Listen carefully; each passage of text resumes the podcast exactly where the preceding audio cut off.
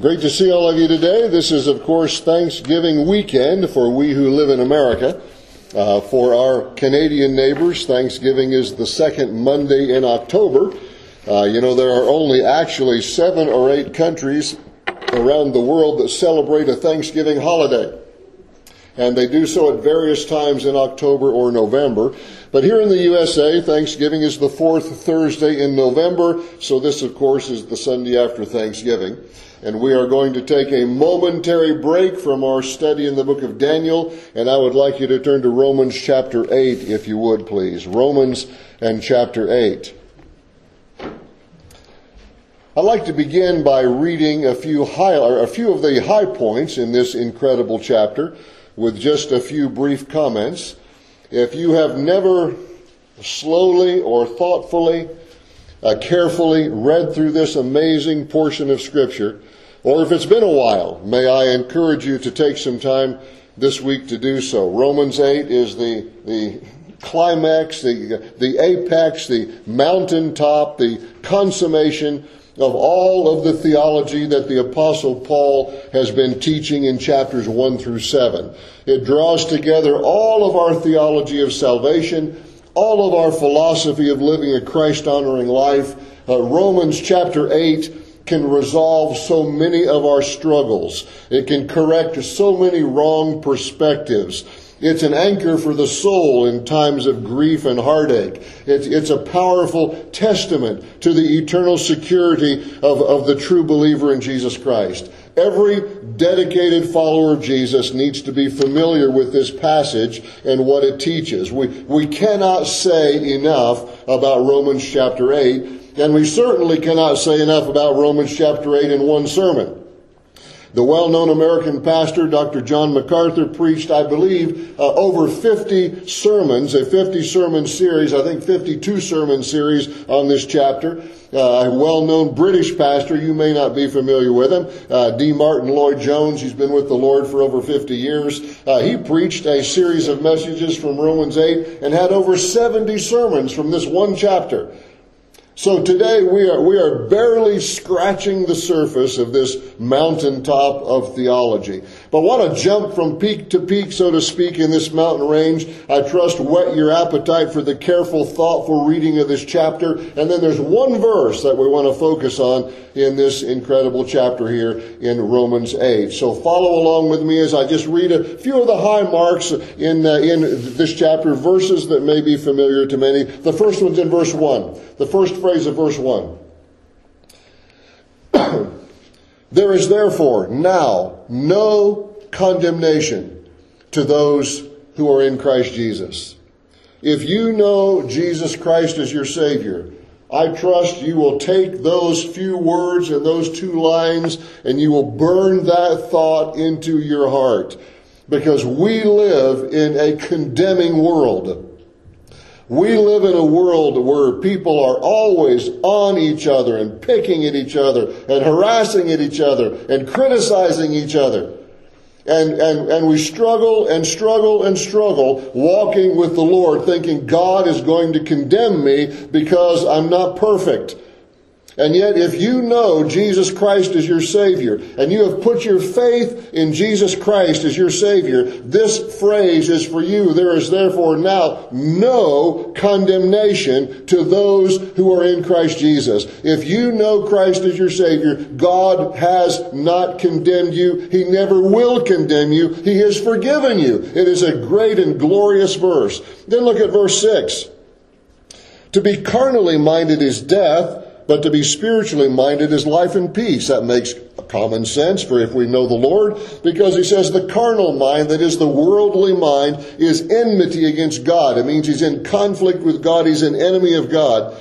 For it is not subject to the law of God, neither indeed can be. So then those who are in the flesh cannot please God. But Paul goes on to say, but you are not in the flesh, but in the spirit if indeed the Spirit of God dwells in you. Now, if anyone does not have the Spirit of Christ, he is not his. So Paul very clearly says, when you come to know Jesus Christ as your Savior, the Holy Spirit of God indwells your life, And if you have the Spirit of God in you, he said, you're not in the flesh, you're in the Spirit. And if you've got the Spirit of God in you, then you, Jesus Christ is there as well. Great, great thoughts again. Look at verse 16. Paul writes, The Spirit Himself bears witness with our spirit that we are the children of God. And if children, then heirs, heirs of God and joint heirs with Christ, if indeed we suffer with him, that we may also be glorified together. For I consider that the sufferings of this present time are not worthy to be compared with the glory which shall be revealed in us. Again, a great thought. We know Jesus Christ as our Savior. We have the Holy Spirit of God in, indwelling us. He is guiding us. He is leading us. And not, not, not only that, He is reminding us that we belong to Him. And he said, if we are children of God, then we're also heirs of God. That means that every single thing that Jesus Christ is going to have in heaven one day, we are going to have in heaven one day. There, there, there are no grades or classes of people in heaven. Now, this person has, has all of God's blessings, and this person, well, they didn't do so well in life, so they just have a few less. No, he said, we are joint heirs with Christ, and every blessing of God the Father that is going to be in heaven is going to be there for every single person who's there.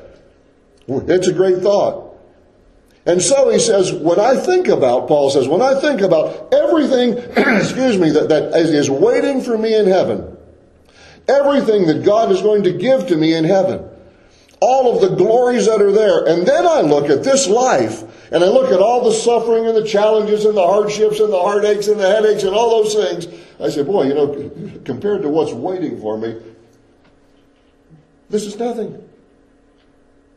Now it feels lousy today, and I'm very discouraged today, but boy, I think about what's waiting for me, and he says, the sufferings of this present time are not even worthy to be compared with the glory which will be revealed in us. Great thought. Verse 26. Talking about the Holy Spirit again. Likewise, the Spirit also helps us in our weaknesses. For we do not know what we should pray for as we ought. You ever been in that circumstance? I just don't know how to pray. I don't know what to ask you for, Lord. He said, We don't know how to pray as we ought, but the Spirit Himself makes intercession for us with groanings that cannot be uttered. That is the Holy Spirit of God indwelling us when we know Jesus Christ as our Savior. The Holy Spirit within us. He helps us in our weaknesses. What a great thought. That first phrase of verse 26. If you're a Bible highlighter, I hope you're marking a few of these great phrases. The Spirit helps us in our weaknesses. So when we don't know how to pray and we don't know what to pray for and, we, and maybe we're praying the wrong way and, and we don't really know what to do, the Spirit of God is interceding for us. He's going between us and God the Father on our behalf because He knows exactly what to ask for. He, he is praying for us in, in ways that we can't even comprehend.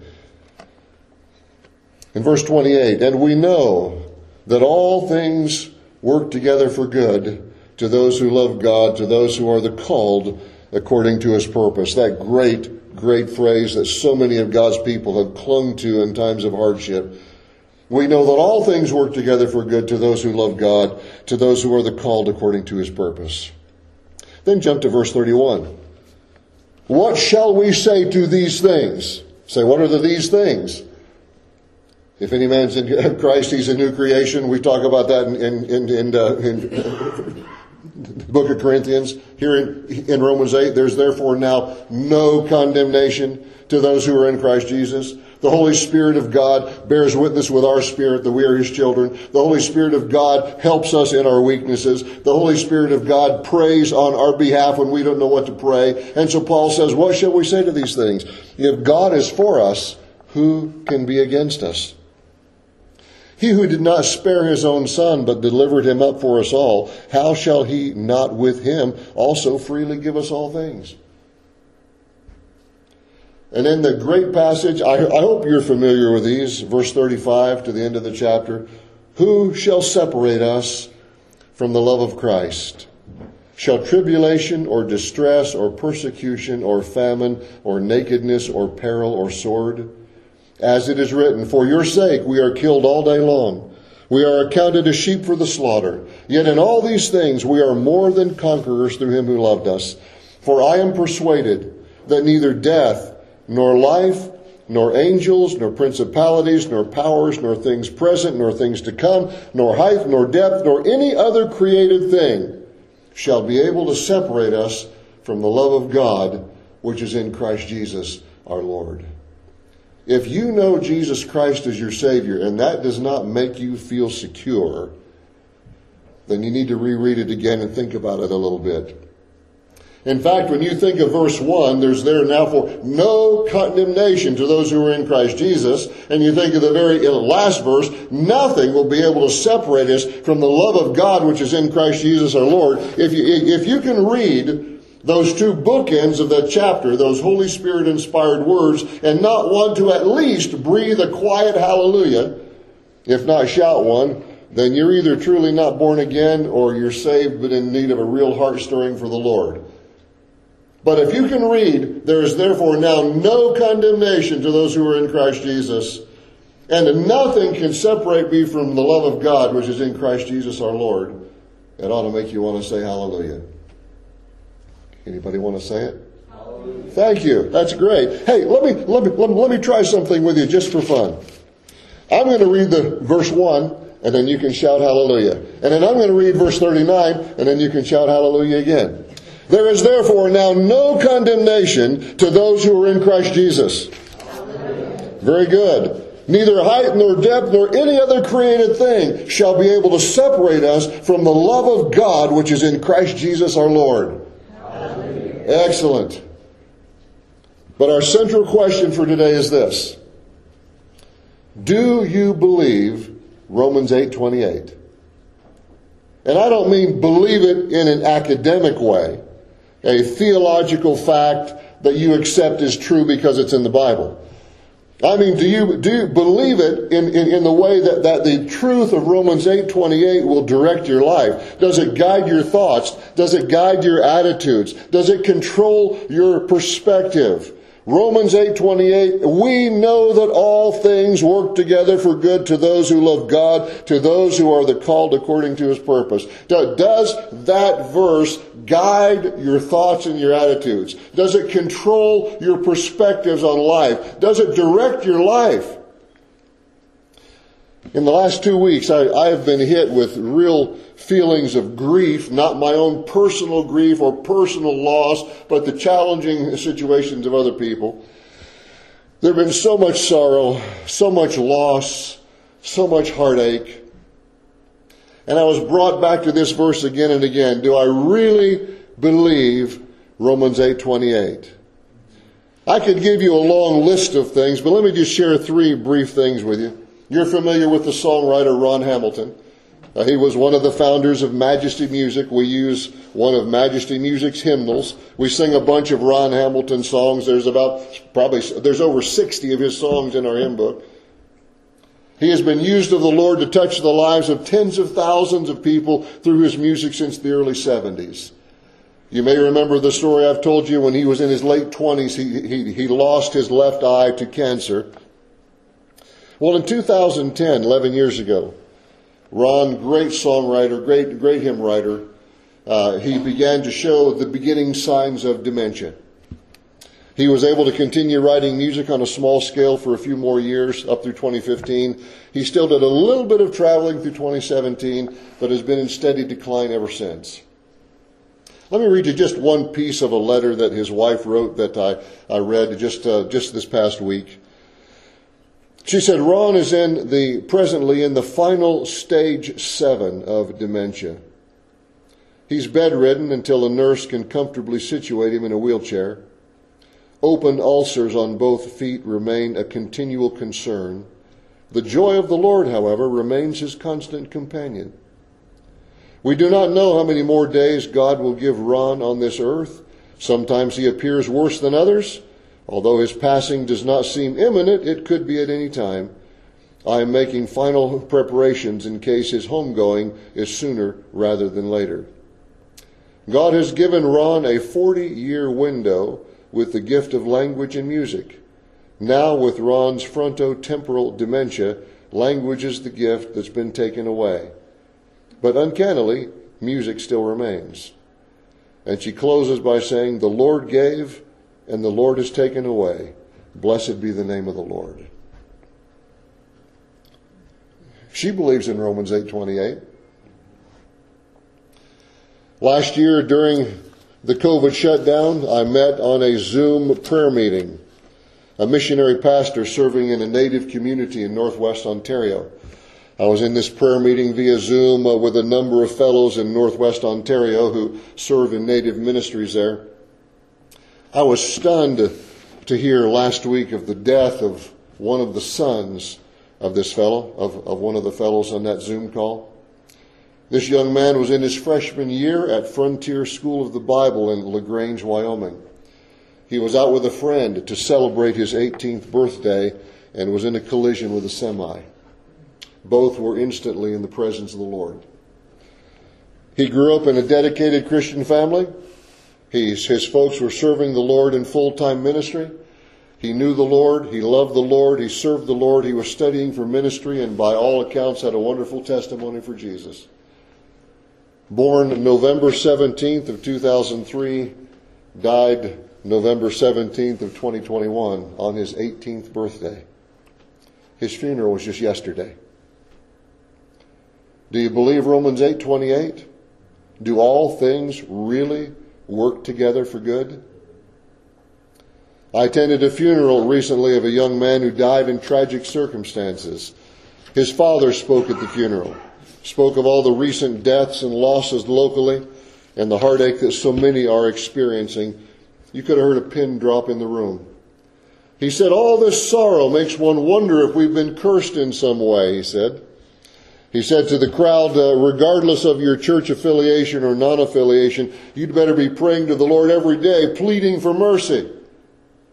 Interesting perspective from someone who probably doesn't share our theology in many ways. But when sorrow and grief and loss and sickness and tragedy and heartache, when it strikes us and our faith is tested and our conviction is, is shaken to the core and, and we cry out, why to, to God, do we believe Romans 8 28? Many people, even followers of Jesus, have at least two problems with this verse. And they kind of resist, in some ways, totally leaning on it. Uh, the first problem is, is they think that it, it just, it's just promising something that they have trouble believing. The verse says, We know that all things work together for good. And, and they say in their own mind, How can you be so sure about that, Apostle Paul? A lot of folks aren't as sure as Paul was. We, we hope all things will work together for good. We believe they probably do, but do we really know that to be true? Do we know all things work together for good? And then the second problem a lot of people have is because it includes this word that a lot of people think should be left out. When Paul says all things work together for good, that just seems a little too definite for us. Yeah, we might go so far as to say some things work together for good, but, but all things? You know, we understand that out, that out of difficulty we learn great lessons of faith that can't come any other way. So yeah, yeah, clearly some things work together for good, but can we be sure that it's really all things? Maybe these words are, are true in the theoretical sense or perhaps in some statement of faith. but are, are, they true in, in every part of life, all things? Well, I don't have to tell you that Romans 8:28 is one of the most beloved verses in all the Bible. You know that. Some of you sitting here today could give testimony to that fact. You were sick, you were hospitalized, some other trauma came to your life, and this verse was like a medicine to your soul. You lost a loved one. Somehow these words carried you through. You maybe were crushed and beaten by the trials of life, and this verse gave you hope to go on. But a lot of folks who are not grounded in the scripture, they, they hear this verse quoted, and instead of being comfort to their soul, it kind of comes across to them like it's some sort of a cruel joke. They say, what do you mean by good and, and, and all things? Sickness isn't good, and murder isn't good, and divorce isn't good, and suicide isn't good, and the death of someone I love isn't good. And unfortunately, this verse is sometimes used by well-meaning Christians who, who share it with those who are suffering as though it, it answers every question of life. But it's in the Bible and it's not going to go away. And we who know the Lord don't want it to go away. We love it and we are comforted by it when we understand it. Which brings us back to the basic question. Do you really believe Romans 8:28? There are four perspectives that I think we need to keep in mind as we read this verse. These perspectives are certainly not original with me. There, there are thousands of sermons that have been preached on this verse, but we need to understand this verse as it was intended to be understood, and this is the way to do so. Our first principle, our first perspective is this. We must start with God. There are two different Greek words that are translated know in our English New Testament, K N O W. Not no, I'm not going to do it, but I, I know this. Two different words. One means that we know because of what we have learned, a knowledge that we have acquired. The word in this verse, however, implies that we know without a doubt because we've seen it and we've developed a fullness of knowledge. So when Paul says, we know that all things work together for good. He is saying, we know because God is there. We know because God is good. We know because God has a plan. We know because God has a purpose. So we know without a doubt. You know, some people look at life like, like, like a roll of the dice. Sometimes you win, sometimes you lose. And, and they believe that after a tragedy, somehow, some way, God is going to show up to help, help make everything turn out right. But that's not really the biblical perspective. The biblical perspective on this verse is that God is at work. It's not luck. It's not chance. It's not blind fate. Romans 8:28 begins with God. He was there before it all happened, he's there when it happens, he is there after it's all over. But but then what do you say when a little child dies? What do you say when a when a cop gets shot by a drug dealer? Or some grandmothers and some kids get run over at a Christmas parade by a lunatic, which just happened last week. or when some young couple die on the mission field or somebody gets cheated out of their inheritance, or a loved one dies of, of COVID, or when a marriage falls apart after 30 or 40 years. It's very hard for people to see how those things could be good. And when we look at these situations, we got to resist the, the, the, easy explanation. Sometimes tragedies happen, and, and, and well-meaning people say, "Well, it's not really a tragedy. It, it, it just looks that way. Trust God." Well, if you think tragedy is not really a tragedy, you'll probably end up losing your faith altogether. Because the Bible never asks us to pretend that tragedy isn't tragedy, or to pretend that our pain isn't real. The point is that we must recognize the active involvement of God. What happens to you and me is not just the mechanical turning of some impersonal force. It's not fate or karma or luck. God is actively at work in our lives. We know that because we know God.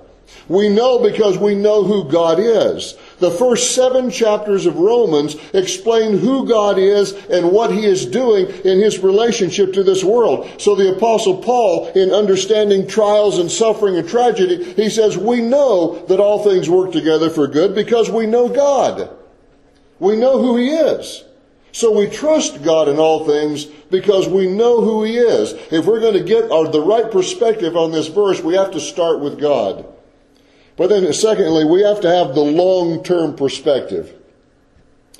So many things in life seem unexplainable. A nice Christian kid dies young. A wicked old rascal lives to be 90. A faithful follower of Jesus struggles financially because he's honest. A crook lives high on the hog for decades. Well, why do the Lord's people suffer and the ungodly seem to prosper? The list of those questions is endless. Seen in isolation, they don't seem to make any sense at all. If there is a purpose behind those circumstances, we often can't see it. And our danger is that we judge what we can't see by what we can see. And, and if we can't see a purpose, then we assume that there isn't one. But, but you can't ch- uh, judge the end of the matter by the beginning of the matter. Paul says we know that all things work together for good. The phrase work together, it's actually one word in the Greek text. We get our English word synergy from it. What is synergy, you might ask? Well, if you studied any kind of chemical things or mechanical engineering or things of that nature, synergy is what happens when you put two or more elements together to form something brand new that neither of them could, could, could form separately. That's, that's synergy, the, the combination of many elements to produce a positive and better result. And that's the word here that's translated in our English Bible, work together. Synergy. That's what the apostle Paul means when he says God causes all things to work together. Many of the things that make no sense when they're seen in isolation are in fact working together to produce something good in my life. There is a divine synergy in the darkest moments of life. There is a synergy that produces something positive, and, and the good that is ultimately produced couldn't happen any other way. Paul's saying our experience is like that. God begins with the raw materials of life, including some parts that seem to serve no good purpose. Those materials are acted upon by the pressure of life and heat, and then they're bent and shaped and joined together, and over time something beautiful is created. Not by accident, but by divine design. And nothing gets wasted in the process. And that's how we look at life. If we know Christ as our Savior, we know all things work together in a divine synergy. But we need a long-term perspective. And then third one, and this is where many people stumble, we have to define the word good. Our verse says all things work together for good. But what is the good that he's talking about? For most of us, when we talk about good, that equals things like health and happiness and solid relationships and long life and money and food on the table and, and work that we like, a job we like, a nice place to live. That, that's all good. We think the, the good life means for us a better set of circumstances. Once again, that's not necessarily the biblical viewpoint. In this case, we don't have to wonder what Paul means. He defines it for us in the very next verse. For those God foreknew, he also predestined to be conformed to the likeness or to the image of his son. That makes it very clear what God's after. God has predestined, means predetermined for you and me to a certain goal, a certain end, and that is, that is good. That we would be uh, conformed to the likeness of Jesus Christ. So, see, God's good and our good are not the same thing. God is at work in our lives making us more like Jesus Christ. He has predetermined us to that end. He is at work in our lives making that happen. So anything that makes you more like Jesus Christ according to God is good. Anything that pulls you away from Jesus Christ is bad. And when Paul says all things work together for good, he's not saying that the tragedies and heartaches of life will always produce a better set of circumstances. Sometimes they do, sometimes they don't. But God is not committed to making you happy, wealthy, and successful. Many years ago, I asked a, a lady that uh, was going to our church, another state, before I moved to Montana. I, it always struck me funny. I always laugh about it. And said, how's so-and-so? Asking her how, how her son was. And she says, well, you've heard of being healthy, wealthy, and wise? Well, he's healthy. And I always chuckle about that. She didn't think he had a whole lot of faith in the healthy and wise, I mean, the wealthy and wise part, but he, he was, he was healthy. But see, what God, God is not committed to making us happy and successful. He is committed to making us like Jesus Christ. And whatever it takes to make you more like Jesus Christ is good. So in the providence of God, we learn more in the darkness than we do in the light. We tend to gain more from sickness than we do from health. We pray more when we're scared than when we're confident. And everything that happens to you, the tragedies, the unexplained circumstances, even the stupid choices you make, they will all be used in the providence of God's loving purposes to make us more like Jesus Christ. Because anything that makes us like Jesus is ultimately good. A little poem someone wrote many years ago I walked a mile with pleasure. She chattered all the way, but I was none the wiser for all she had to say. Then I walked a mile with sorrow, and never a word said she. But oh, the lessons I did learn when sorrow walked with me. And I think that's one of our biggest problems with Romans 8:28. Our good and God's good are not the same. We want happiness and fulfillment and peace and long life. Meanwhile, God is at work in us and through us and by everything that happens to us to transform us to be more like the Lord Jesus Christ. And you say, does that include the things that hurt me deeply? Yes, it does. Does that include the times when we're heartbroken? Yes, it does. Does that include the times when I blow it and I sin? Yes, it does. Does that include the times when I doubt God? Yes, it does. God, God is always at work and He never makes mistakes and He is never surprised. That's what Paul means when he says, we know. We know it because we know God. And He said it. His word is, trustworthy, that guarantees it. His character rests upon it. We know not by looking at the events of life. Pastor Ray Pritchard said it this way. We know it by studying the pattern of the cloth, or not by studying the pattern of the cloth, but by knowing the designer of the fabric. We know it not by listening to the notes of the symphony, but by knowing the composer of the music. There are many things we don't know. We don't know why children die or cars wreck or planes crash or why families break up or why people we love get sick and suddenly die. But this we do know. God is always at work and he has not forgotten us. Do you really believe Romans 8:28? Absolutely we should. But we got to properly define what good means. And then the fourth principle for us is this. We've got to understand the limitations of this verse. You say there's a limit to it? Yeah, there is. Look at the last phrase. We know all things work together for good to those who love God, to those who are the called according to his purpose. See, that's an all important limitation. This promise is for those who love God and who have been called according to his purpose. This verse is true for people who know Jesus Christ as their Savior. It's not a blanket promise to the whole human race. The word translated call here, the call, it's only used 11 times in the New Testament, and note it is the called. Those who love God who are the called, a specific group of people.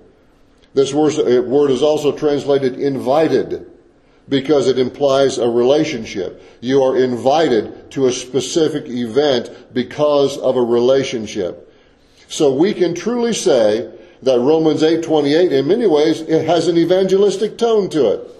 And we can ask two very simple questions. Have you ever responded to God's call, God's invitation? God calls out for people to come to Him for salvation, for forgiveness. Have you ever responded to that? Are you a part of God's saving purpose? You, can just answer yes or no to those questions. There, there, there's no middle ground. It's either a yes or a no. You've either responded to God's call and you're a part of His saving purpose or, or you're not. But until you can answer yes to those questions, this verse doesn't really apply to you. So we come back to the basic question, do you really believe Romans 8:28? You know, if we really believe verse 1 and verse 39, then we should have no problem believing verse, verse 28. In, in facing the sorrows and losses and tragedies and heartaches and trials of life, start with God. Have a long-term perspective. Understand what God means by good and understand the limitations of the verse. And we don't simply smile through the tears and just pretend everything's okay. But no matter what happens to us, no matter how tragic, our God is there. He has not left us. His purposes are being worked out as much in the darkness as they are in the light. Therefore, we can say with the Apostle Paul, we know that all things work together for good to those who love God, to those who are the called according to his purpose. And we say that not because we have all the answers, but because we know the God who does. All things ultimately contribute to the ultimate good of Christ likeness for those who love God, those who are the invited according to his purpose. That doesn't answer every question, but it does answer the big question, and that is this Does God know what he's doing? Yes, he does. And if you know Jesus Christ as your Savior, you know the God who knows what he's doing. And in the hardships of this life, that will ultimately be enough. Let's pray.